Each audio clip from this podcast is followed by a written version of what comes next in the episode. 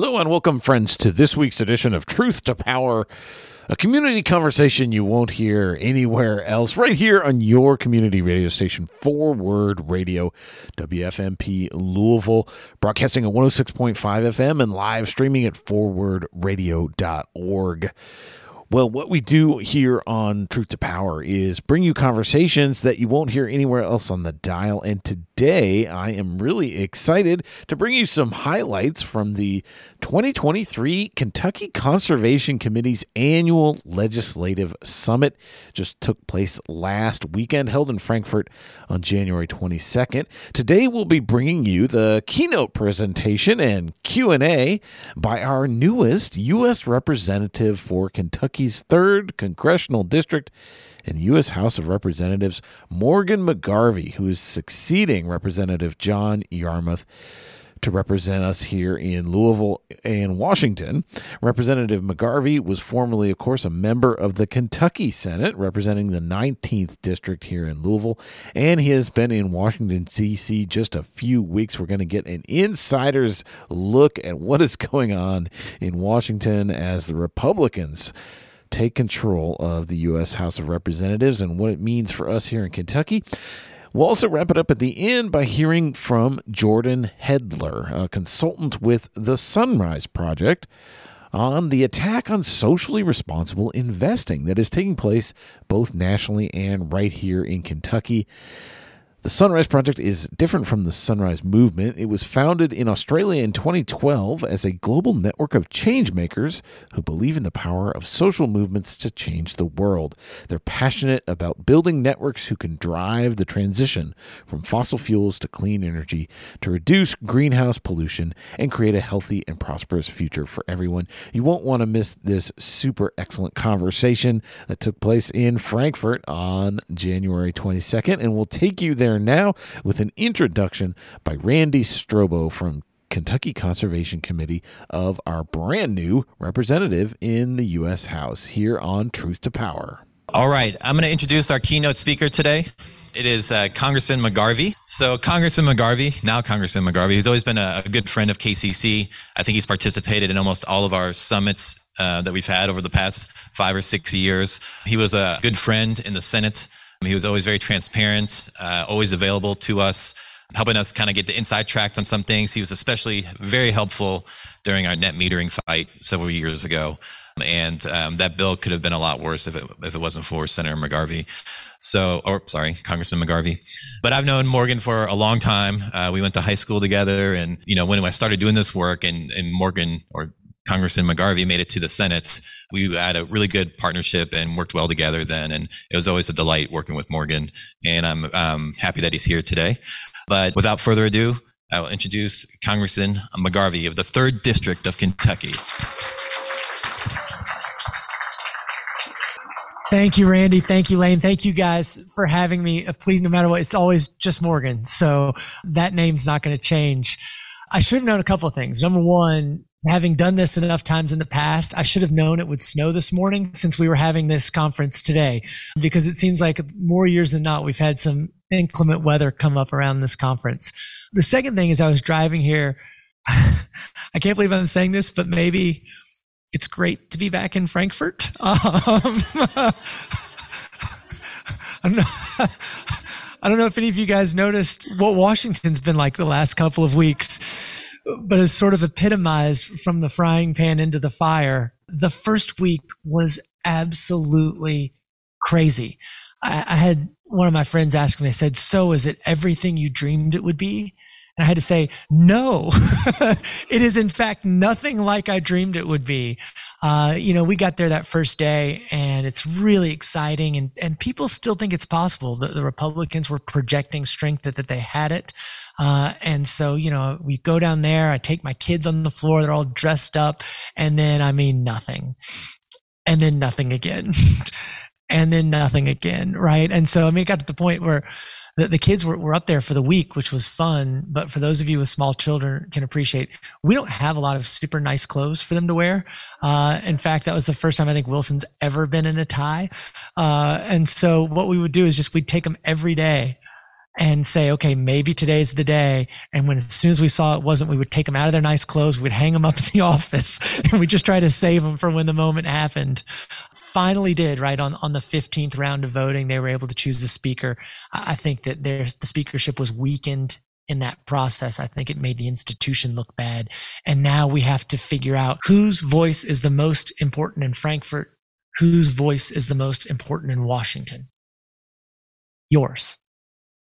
The answer is still the same. Your voice is the most important voice.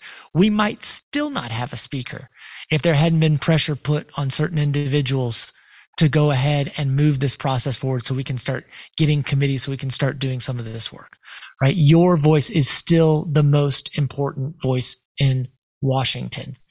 And your advocacy is incredibly important. Not only is it incredibly important, I get to report today that it's productive. Now I know given what we just saw in the first two weeks in Washington, that might seem counterintuitive. That your advocacy has been productive. But I heard Lane talking about this when I walked in. Look at what happened in the 117th Congress just a few months ago, passing the amazing bipartisan infrastructure bill and the Inflation Reduction Act. Those bills are hugely important, taking incredible steps to combat climate change in this country and in this world, made possible by advocates like yourselves, pushing, pushing, not for a day, not for a week, not for a month, but years of pushing for progress. That progress has to continue to be pushed for right? That's why your voice is the most important voice in Washington. We are not on a one day or a one week time horizon. We are truly fighting to make sure that we are making this country, this planet a little better than how we found it. And so when you look at the bipartisan infrastructure bill, right? Uh, and the, and the Inflation Reduction Act, these bills are transformative, right? They're actually going to remake and reimagine how we move, how we build, what our homes look like. And I think it's important to note that passing legislation is one thing. But when President Biden signed these bills, it was nowhere close to the end of the journey. I view it far more as a new beginning, a new beginning for two reasons. One, we still have work to do. You know that. Two, now comes the work of implementing such important, amazing legislation. That is an area right now where your advocacy can continue to help because it is up to the people in this room, it's up to our elected officials to make sure that we are educating people on what is in this bill and how they can take advantage of it. I can promise you, as your representative in Louisville and as Kentucky's Democratic representative in Washington, I'm going to do everything I can to bring every single dollar back to our communities to, to combat climate change, to shape how we are doing our investments in our infrastructure here. But let's talk about some of the things we can tell people about. I, I brought a few notes from the bill because I'll be honest. Last year I was in the state senate when they were debating this bill. I can wax poetic on the Kentucky teacher retirement system, uh, but as I'm learning the federal system, it's still it's still coming in a little bit new. Um, but you know, it's 400 billion dollars in the Inflation Reduction Act. 400 billion dollars. Um, if you install rooftop solar or electric water heater, $1,200 tax credit for Kentucky families. $1,200 tax credit if you want to install solar panels. Install a heat pump, you can knock $2,000 off your bill right? $2,000 tax credit right there. Anybody here have or wanted an electric car? It's $4,500 tax credit for a used car for middle class families. It's a $7,000 tax credit for a new electric vehicle for middle class families. I think that's especially important here in Kentucky. I'm pretty bullish on this front. And some of you have heard me say this before. We powered the last energy revolution and we paid for it. We paid for it in everything from the majesty of our mountains to the cleanliness of our drinking water to the lives of our miners. We deserve to be on the forefront of the next energy revolution. I think Governor Beshear has done an amazing job in recruiting the electric battery plants to come to Kentucky. You know, he's gotten over $12 billion in economic development, 7 billion of that going directly towards those electric battery uh, manufacturing right here in the state. Let's continue to let people know the importance of this so we can we can push for this type of green energy production, green infrastructure, and green jobs that can come from this. I think we deserve to be on the forefront. Of it, um, you know, I think we've got the tools to do that. We have the people who know how to do that. We have the people who want to do that. The people who want to go back to work, making sure that our country is powered and making sure that our country is powered in a sustainable way that makes this planet a little bit better than how we found it. So let's continue to work. You all have heard me in the past. I'm a big fan of making sure people's voices are heard. I am an optimist. And even though you can have a crazy, chaotic, historic first week like we did in Washington, where for the first time in a 100 years, they didn't choose a speaker on the first ballot. For the first time in 150 years, it took that long to choose a Speaker of the House. We can still make progress. The 117th Congress, by the way, had the same margin for Democrats being in the majority as Republicans have. Democrats still have the Senate, Democrats still have the White House. I hope that we can still find ways to work together to move the ball forward. Implementing bills like this with your help is the first step. Passing additional legislation that is helpful is the next step so that the next two years aren't spent in gridlock. I promise that I'm ready to go do my part. Just as in Frankfort, my door is always going to be open. My cell phone, which has not changed, is always going to be on, uh, unless I'm literally flying on the plane. I haven't upgraded to get you know free Wi-Fi on the American flights yet, but uh, that's probably the next step.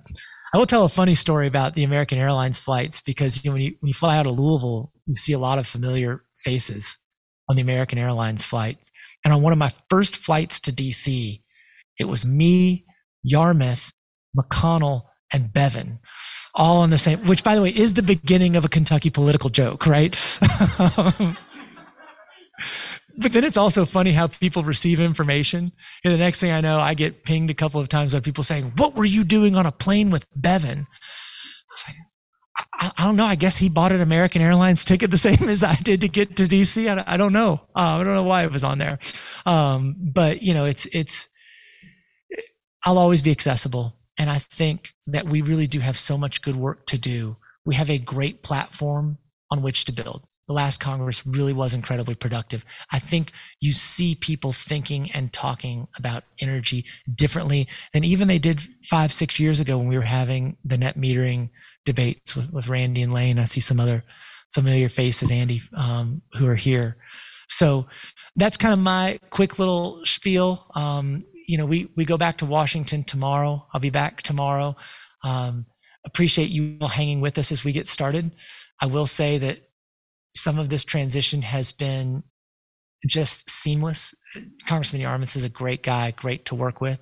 Some of it has been exactly what you would think about from the federal government, including them finding asbestos in the district office that we were moving into, uh, and us still not having an office here in Louisville. But we'll we'll get there. we'll, we'll, get there. Uh, I mean, it's even like you know, it's like some of the people who worked for Yarmuth um, applied, and and we rehired to work on our team. And you would think that they could have kept their email and phones, but but alas, uh, that's not the way it works in GSA. So we're getting up and going, but we're, we're ready to work. We're ready to work with you, continue to be a partner, this time on the federal level instead of the state level. And so thank you guys for inviting me back here, for being partners in this fight, and for doing all that you guys do. So thank you guys so much.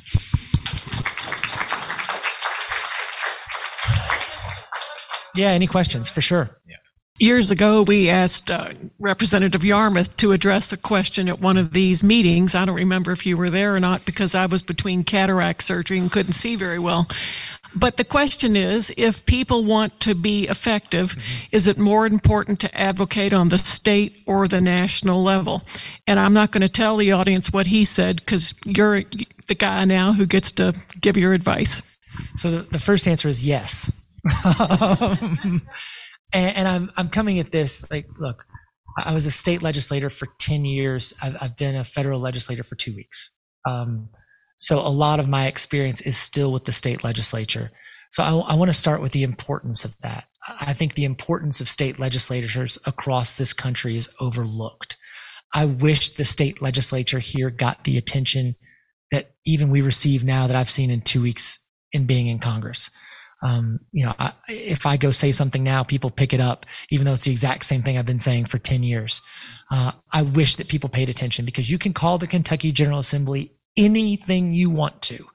And believe me, I have probably called it some of the same names. But you cannot call it a do nothing legislature. They are passing laws every single day they are in session that impact the daily lives of Kentuckians. As Happy Chandler once famously said, the legislature got it wrong. They meet for 60 days every two years instead of for two days every 60 years. And that's because when they're in session, they have a tremendous amount of power and they are able to use it.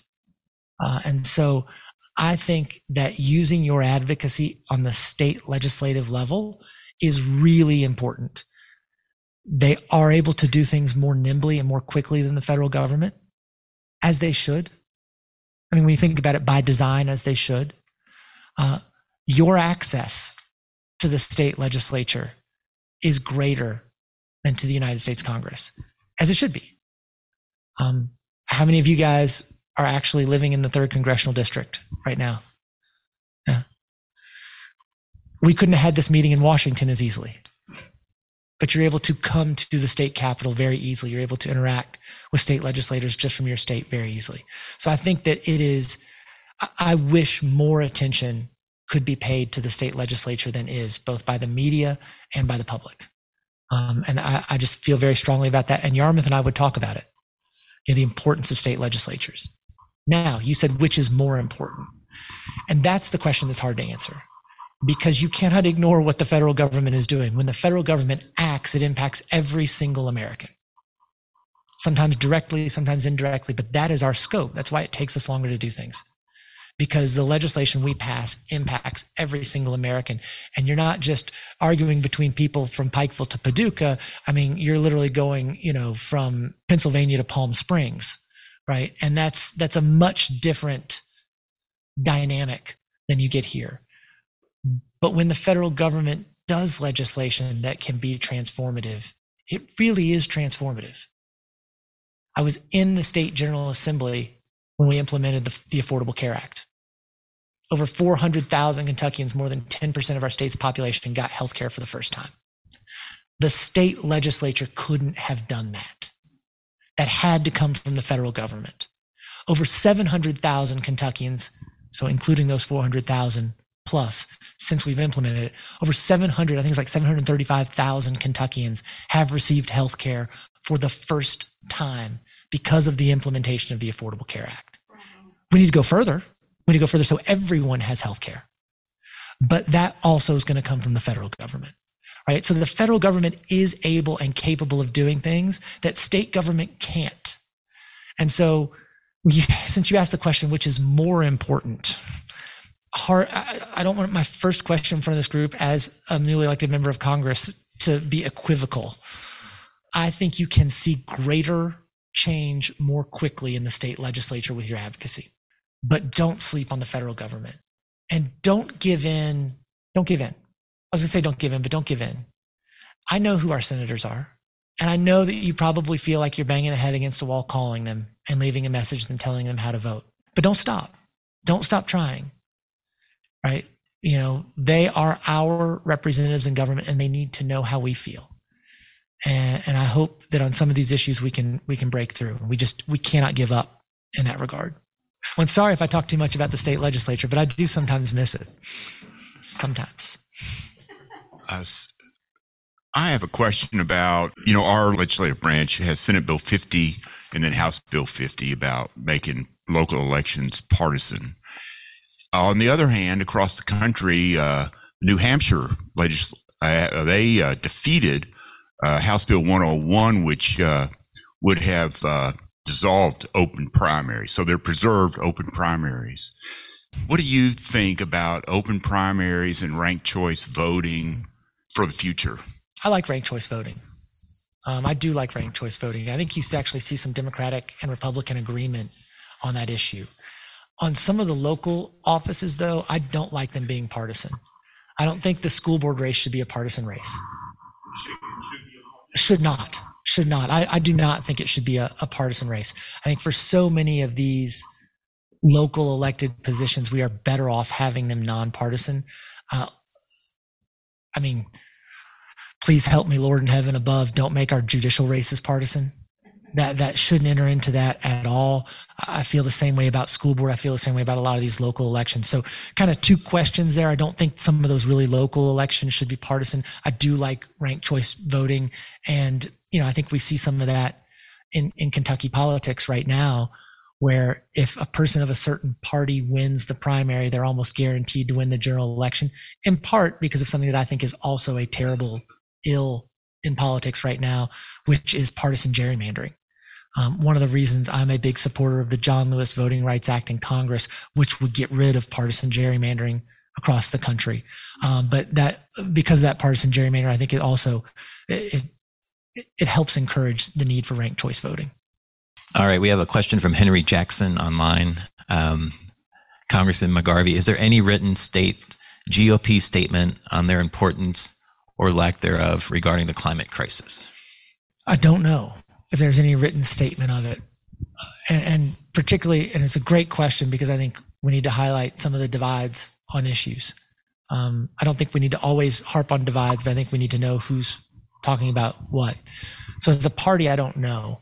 Um, I, there were uh, in the Inflation Reduction Act and the infrastructure bill Republican members who voted in favor of it, which is which is worth noting. But I don't know if there's a party statement on it how familiar are you on this when you were on the state level and then just maybe hearing some things now on the federal level are you familiar with the recovering america's wildlife act of the previous congress? Just a little bit just yeah. enough to get yourself hurt yeah. Exactly right. Just enough to tell you something incorrect in a group of experts. Well it's okay. All right. I will just say for kentucky that was talking about bringing based on the it's formula based just like other fish and wildlife service programs and some other things but that would be bringing under the current model over $15 million a year of just a federal portion i can tell you that there are a lot of things in place based on the bill language of the previous congresses and i have heard that you know the plan is to to reintroduce. Um, the match would not be an issue for the state, mm-hmm. and I would highly encourage you if you get the opportunity, if it does come up, um, you can contact myself or some other folks here in the room to help educate you on the bill and what that can do for the state. Um, one of the things that even when I was at Fish and Wildlife and now here that I take very seriously is understanding the interface between fish and wildlife resources. I did threatened and endangered species work on behalf of the Commonwealth for 25 plus years and understanding that if we want to keep continuing to have things like battery plants and other things that are moving us and being progressive, we have that interface with other critical resources. And it doesn't have to be an either or. There are some wins to be had that bill is very critical. We talk about infrastructure, we think about roads and airports and water treatment systems, but the ecological infrastructure is as important as everything else that we do here. And as long as Kentucky, we're not going to change our geography of where we are in the US, we are only going to become more desirable for people to want to live here and to enjoy what we have. And so if that bill comes up, um, there's a lot to it. I've got a lot of history with it, and I'm not advocating for anything, but I can help provide some answers to things that may or may not be clear on behalf of the Commonwealth. Thank you. Do you have a Do you have a card with you today? No, they don't give me cards. No. Okay. Okay. We'll get we'll get your info. Perfect. Perfect. Yeah, because and, and especially I'm learning too, as I get into this office, having a staff is really a luxury. You know, in the state senate, I went from sharing uh, one staff with two other senators to when I got in leadership, sharing uh, one staff with one other member uh, was one of the real perks. So having a staff, and we've hired a legislative director, and want to make sure we get everybody in touch because thank you, that helps. I had a general question. You may not have been quite there quite long enough to answer this, but what is the situation with being able, if you're in D.C., to get a meeting with staffers or the congressperson or senator themselves? We generally meet with staffers, but uh, because of the January 6th, Mhm. they've kind of cut way back on allowing people they have to get advance, uh, whereas we used to just set up meetings and go over there.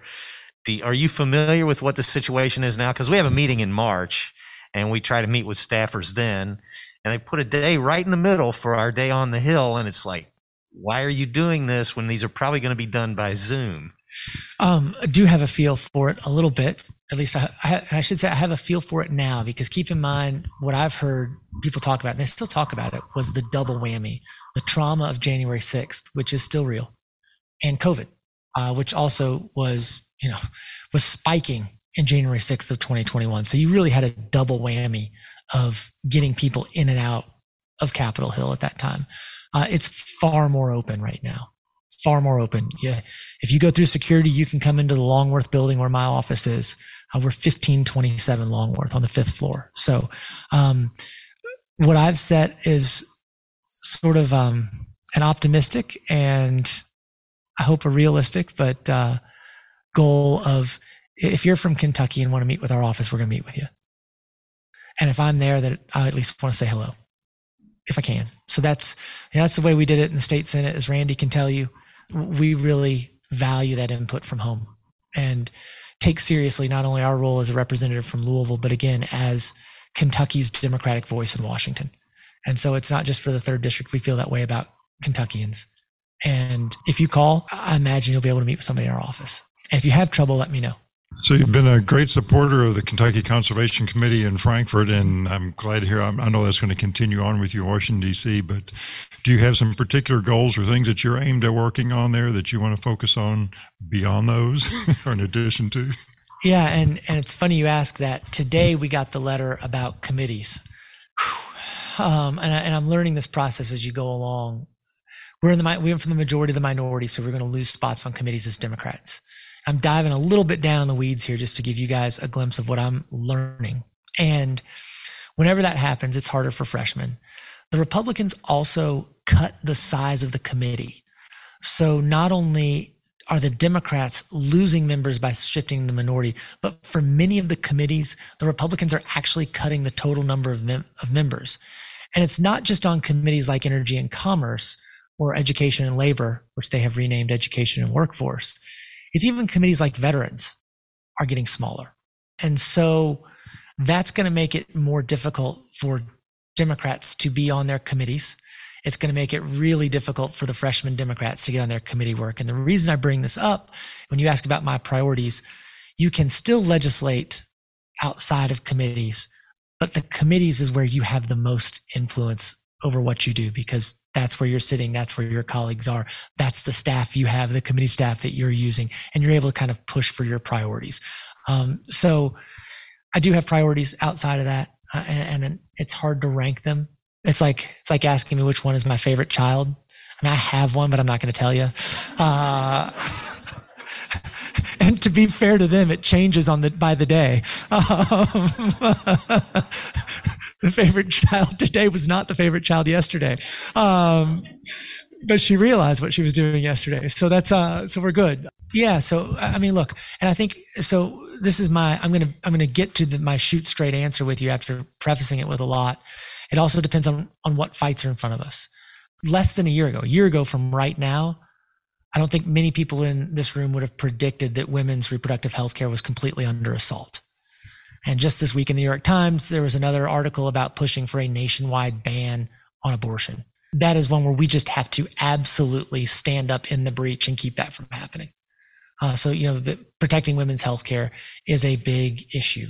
You guys have heard me talk about renewable energy, the importance of it, not only for our country, for our planet, but for our state here in Kentucky is hugely important.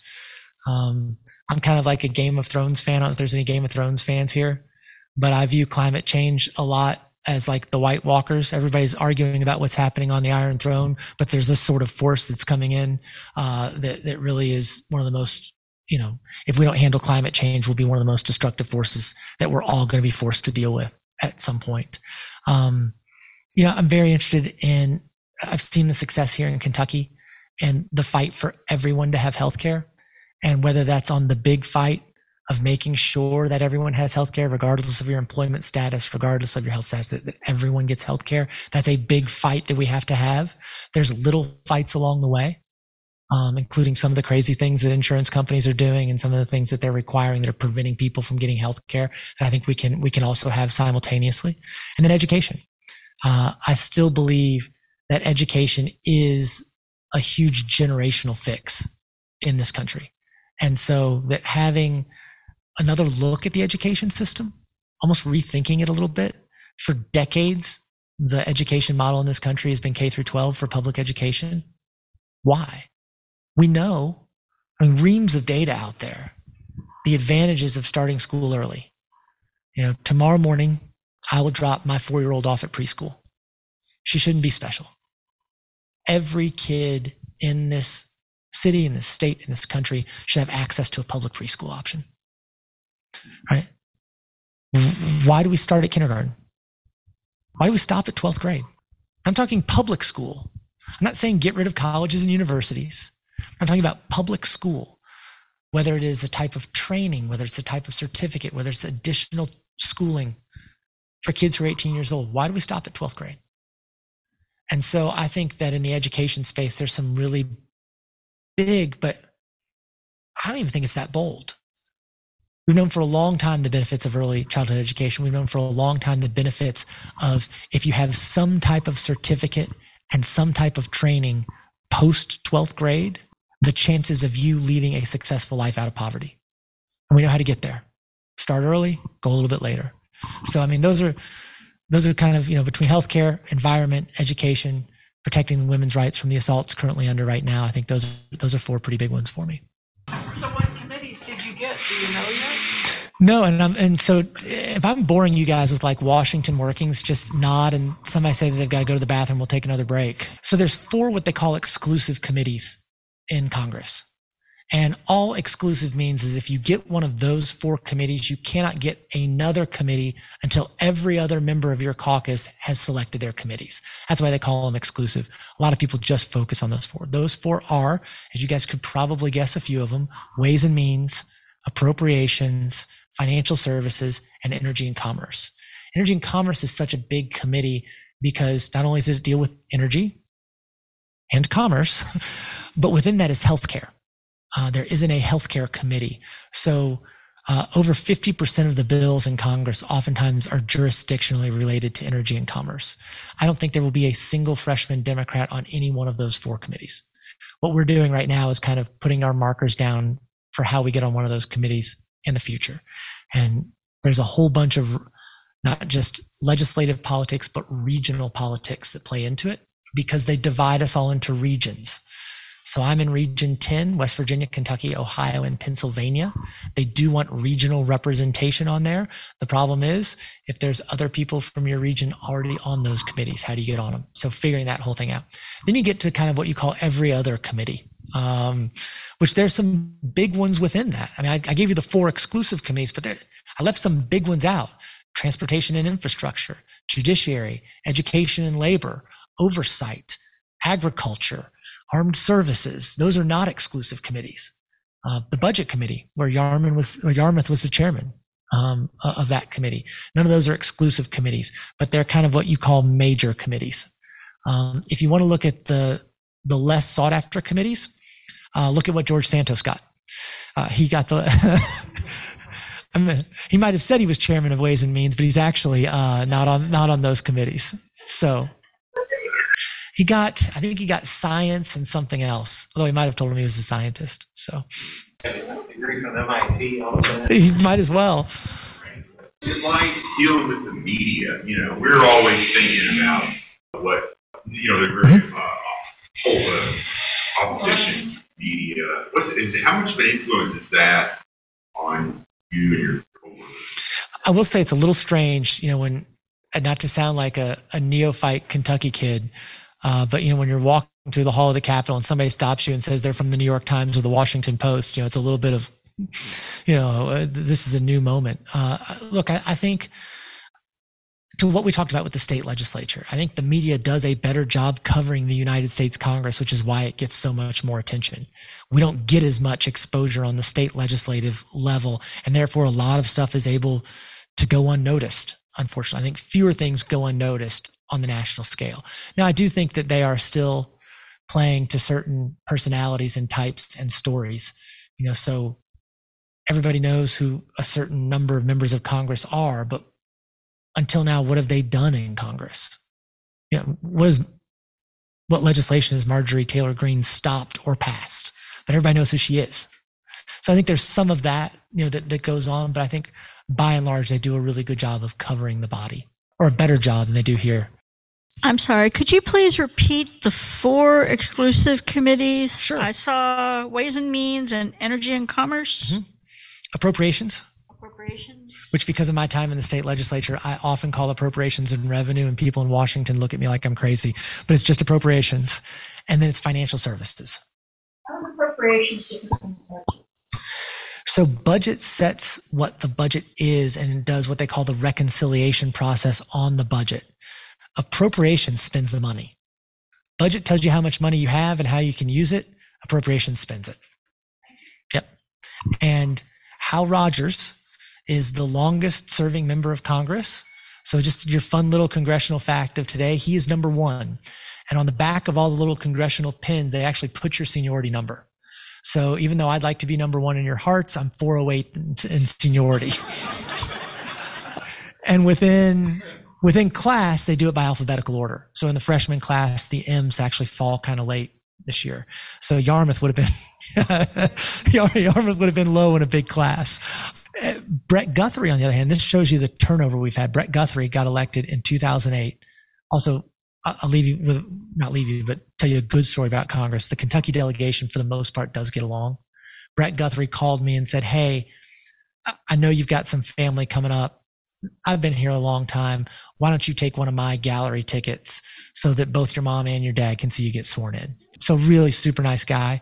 He got elected in 08. He is already 89th in seniority, which is a pretty big turnover in that amount of time. Um, so Hal Rogers is number one. He was elected in 1980, I think the year Randy and I were born. And then uh, Guthrie's 89th, and then everybody else somewhere back to me who's 408th. All right, we want to thank our very, very special guest for Thank coming today. And uh, and and we really appreciate everything you do, Morgan, and especially helping us connect what you're doing now in the U.S. Uh, level uh, back to the state level, and uh, and we will keep in touch. And thank you. So, with that, I'm going to turn this over to Jordan from the Sunrise Project.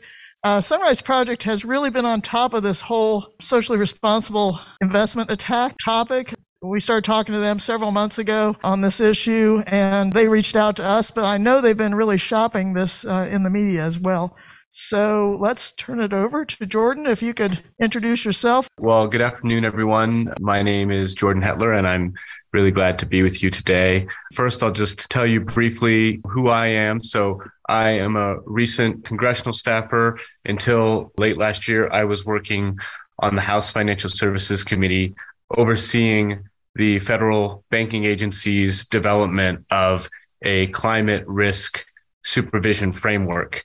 And since June of last year, I've started working with the Sunrise Project and a coalition of organizations and advocacy groups that are very focused on climate financial regulation, both in terms of trying to apply that framework to the state governmental context and also defending against the attacks that Lane mentioned, where a number of politicians nationally have started to begun to begin framing um, socially responsible investing as a sort of woke capitalism. And I will describe that and talk a little bit about some of the trends that we're seeing. Uh, but if you just go to the next slide, I'll begin with a general, very brief overview of what climate financial regulation is even all about. You may be asking yourself, what does climate change have to do with the safety and soundness of the financial system? And just very briefly, I will mention that climate change is conceived of as a threat to our economy and to the stability of the financial system by grouping the risks into two major categories. And those mo- major categories both have relevance to state governments and to state budgets. You see physical risks, and that's damages from growing floods and wildfires and other climate disasters. A recent report by Pew calculated the billions and billions of dollars in state budget costs from the growing wildfire problem, particularly in the in the West. But you know, Kentucky, as you know, is not immune to this. You've had major floods and tornadoes over the last few years. You see transition risks, and that is generally thought of as the risks from the costs associated from a transition. In other words, there are a number of banks, insurance companies, and underwriters that have big exposure to fossil fuel companies. And this is relevant in the context of state governments as well. The recovery picture for state governmental budgets coming out of the COVID 19 recession that we had in 2020. And you'll see that states with more dependence on fossil fuel revenue to balance their budgets, like Alaska, Texas, Oklahoma, et cetera, were experiencing much larger shortfalls than other states. So since 2021, the federal government has started to, you know, recognize climate as and the risks that it poses to the financial system. And the Financial Stability Oversight Council, which is a, a regulatory body that was created after the 2008 crash, issued a report in 2021 that first identified the threat and outlined how climate change is posing problems for financial stability, and then directed a number of financial regulators to start to take action. And that's what's called the climate risk supervision framework that I mentioned earlier. Uh, there are a slew of sort of uh, regulatory actions that have stemmed from this, but I will just mention a couple of them because they're especially relevant to what's happening in the States. And those are that the SEC began to standardize what's known as environmental, social, and governance investing, or ESG. And they issued standards last year that basically found that, you know, an investment manager can't offer an ESG index fund to investors that includes something like, you know, Exxon or a major fossil fuel company as having good climate policies. And then the Department of Labor finalized a rule in December that basically says that fiduciary duty and the fiduciary obligation that investment managers and the federal government have in making sure that retirees' investment money is managed responsibly can take climate risk and ESG factors into account. This has prompted a significant backlash, and that backlash is happening mostly in the states. In 2021, Texas passed a bill that prohibits Texas state government and the state chief financial officer from investing with companies that they have labeled to be energy boycotters or firearms boycotters. And they're not going after absolutely everyone or taking a really broad brush. They're mostly targeting really giant financial institutions, the very biggest institutional investors, well known asset managers and banks that you will recognize, like BlackRock, JP Morgan Chase, Morgan Stanley, Wells Fargo, et cetera. And these companies don't necessarily have policies that boycott energy companies or firearms producers. But the, the politicians who are promoting this philosophy are very concerned that these companies would put any teeth behind some of the net zero commitments that they've made or the ESG policies that they've begun to pursue. And so the bill passed in 2021 in Texas. Texas was for about a year the only state that passed it. And then this effort really dramatically escalated beginning last spring. And in a period of just a few weeks between about February and June of last year, six additional states passed laws that resembled Texas's, including Kentucky, which passed SB 205, which is nearly identical to Texas's law, although it hasn't been um, implemented quite so much yet so we don't know all of the ins and outs of how it's going to be implemented. But Attorney General Daniel Cameron and Treasurer Allison Ball have been very vocal parts of this sort of national backlash backlash against socially responsible investing. Now let's look at some of the costs that are associated with this.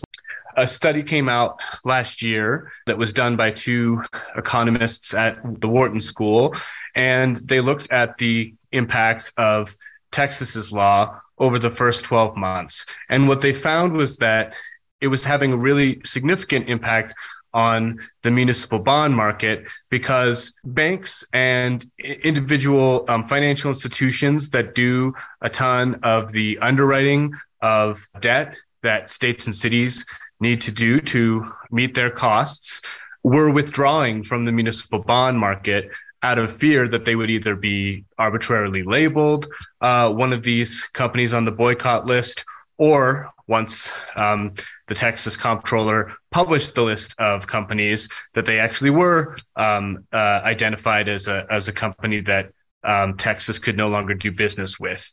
And so that really had the effect of constraining competition within the municipal bond market. There were fewer banks offering bids on debt throughout Texas.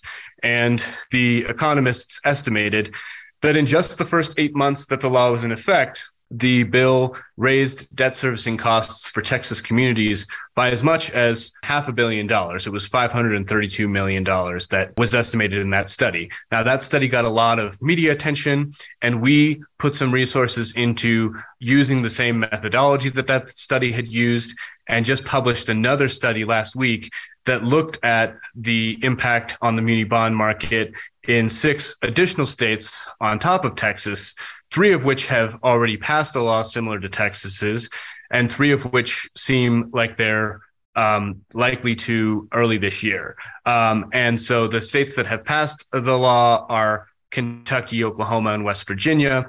In Kentucky, you'll see that we estimate that in the next 12 months, this is going to cost um, Kentucky communities as much as $70 million just in the first year that the law is in effect. And then Florida and Louisiana and Missouri, they haven't actually passed the law yet, but we expect that they may very well in the next few months. You'll also see that the Texas law is already causing major problems for communities throughout Texas. This is a headline from an article about a very small school district south of Dallas that had a bond deal with UBS uh, that they had to cancel. And this was because UBS was placed on uh, Texas's naughty list. And um, and so this school, as a consequence, this school district that has only about 150 students um, district wide, uh, had to pursue more expensive uh, bond underwriting um, through no fault of their own, uh, just because they had utilized a bank as an underwriter. Um, just this week, uh, it was reported that Citi, which in some years um, is the largest muni bond participant uh, in the entire country. Um, some years they're number two, but in any in any event, they are a massive player. Um, it was just reported this week that Citi is no longer participating in the Texas bond market, and that's as a consequence of the Texas Attorney General basically preventing them from doing so. We'll look a little bit at Kentucky specifically because, as I mentioned, Attorney General Cameron has been implementing this law and participating in this rhetoric quite aggressively. And he's not the only um, Kentucky politician at the federal level. Uh, Congressman Andy Barr, who is a Republican on the House Financial Services Committee, has a bill that essentially does at the federal level what some of these state laws have done. And he has been attempting to repeal the Department of Labor rule that I mentioned. And we've seen in a number of states that aspects of the business community and bankers associations are um, speaking out against these bills. In Utah, the Salt Lake Chamber of Commerce came out against some of the proposed legislation. In Indiana and Arizona, the bankers associations in both uh, states were integral in opposing last uh, the legislation as it started to move last year, and that was you know integral in actually preventing those bills from from passing both in Indiana and Arizona. And and Kentucky is no exception. The Kentucky Bankers Association took a position against SB 205 last year, but that didn't prevent the legislature from passing it into law. So now they're suing the attorney general in a very high profile suit against enforcing the legislation. And, you know, the positions kind of differ from place to place, but there are three main reasons why the bankers are against these bills. Um, one is like they don't like to be told where to do, what to do, to where to invest, or most importantly, how to factor in decisions that they make about lending to businesses and communities. Um, these sort of forced fossil fuel financing laws compel them to ignore risks that federal regulators are already increasingly asking them to be mindful of and to manage. And then the final reason is that ESG investing is just a practically and practical and sensible um, business practice that many corporations choose to voluntarily adopt. And a 2016 study found that it was helpful in anticipating and avoiding exposure to corporate bankruptcies. And there's a, a wide body of evidence that is actually um, helpful in building strong fund um, financial performance. Lastly, there's one thing that unites Republican and Democratic appointed state banking commissioners alike. And that's their power to issue de novo charters to new banks. That is to start a new bank in the state of Kentucky that's regulated primarily by the Kentucky Banking Commissioner. And the, to the extent that these laws interfere with that power by blocking the creation of new banks that might want to experiment with like a green banking model, that harms Kentucky businesses and fosters a less competitive banking environment. Um, and so, in their lawsuit against the attorney general, the Kentucky Bankers Association laid out arguments similar to the ones that I just made. And they pointed specifically to the tornadoes in Western Kentucky that were so deadly in 2021, and then to the flooding in Eastern Kentucky last year, and said that many of those uh, risks were exacerbated by climate change. They had had to do a lot of lending to um, support relief to those communities. And it just didn't make sense to direct them or compel them to ignore risks like that in um, conducting their business going forward. Um, so, how do we get um, arguments like what the Kentucky Bankers Association are making against these laws to be um, well understood and, and and to help fight these laws as they're they're passing in other states. We've done a lot of message testing and polling studying this issue, and some of the results from a message that we tested that emphasizes the free market aspect of this and how this is antithetical to free market principles now, we found that that's a very persuasive argument to Republicans. It's not necessarily the most effective argument across the board, but Republican voters, you know, are offended by the sort of hypocrisy of, of that argument. But this is the single most effective argument that sort of cuts across all types of different segments of the electorate. A message that emphasizes how this is putting hard earned retirement money at risk is the message that voters tend to find the most compelling. And then I think that this is an, an important point. You know, we're seeing an energy transition that is beginning to accelerate, and many businesses are increasingly, you know, invested in, in clean energy. That's going to provide a lot of jobs. And states don't necessarily want to, you know, regardless of how traditionally their their states have been um, integrated with the fossil fuel industry, um, state uh, voters don't want to miss out on that um, sort of clean energy revolution that's already underway, um, and they want their state investment funds to be integrated with the economic benefits that that is providing um, sort of ESG as a risk management tool. You see a lot in the insurance space. Uh, the insurance space is a, mostly a state regulated set of policies, and voters overwhelmingly want insurance policy to be mindful of the increased costs and hazards, withdrawals, premium spikes, all of these things that we're seeing in many states as a result of growing exposure to climate risk. And, you know, whether it's insurance or banks or state budgets, people want their politicians to protect them from the economic pain and chaos that the climate crisis is imposing. And so showing that there are alternative policies out there is another effective way of showing how wrongheaded these bills are. So I will just close by saying that there's a few things you can do in Kentucky about this this law, I would say first of all, monitor the enforcement of this law.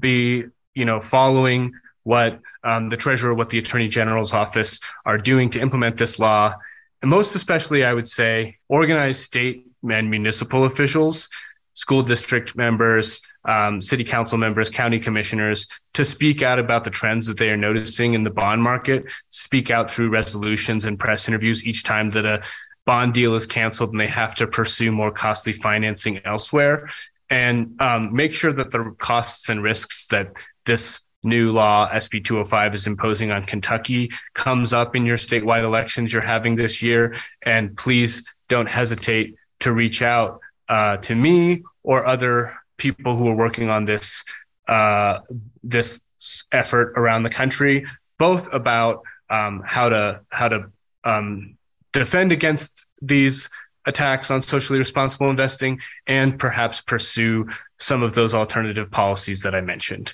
Um, and I'll close there. Happy to take any questions. Okay, we'll take a few questions here. And uh, I just want to mention, too, that the full report of the finances is also online on the links. We've put together a, a one pager about um, a summary of some of these points specific to Kentucky, and we will have these slides up on online as well.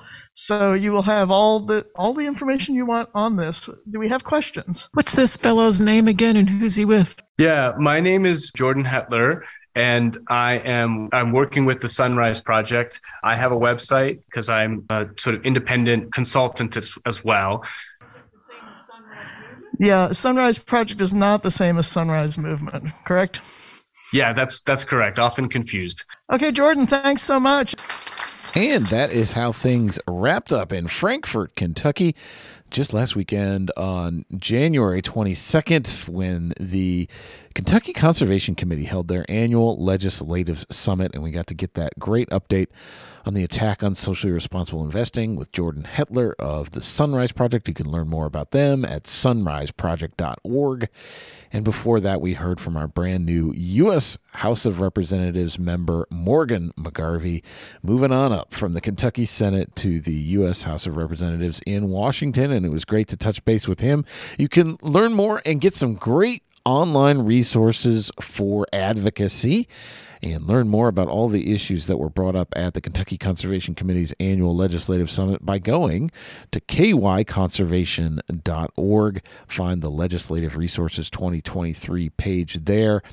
And thank you so much for tuning in to Truth to Power here on Forward Radio. My name is Justin Mogg. It's been a pleasure bringing you these highlights from last weekend's KCC Annual Legislative Summit. And we look forward to being back in your ears, bringing more conversations you won't hear anywhere else right here on Forward Radio in one week's time, my friends. Be well.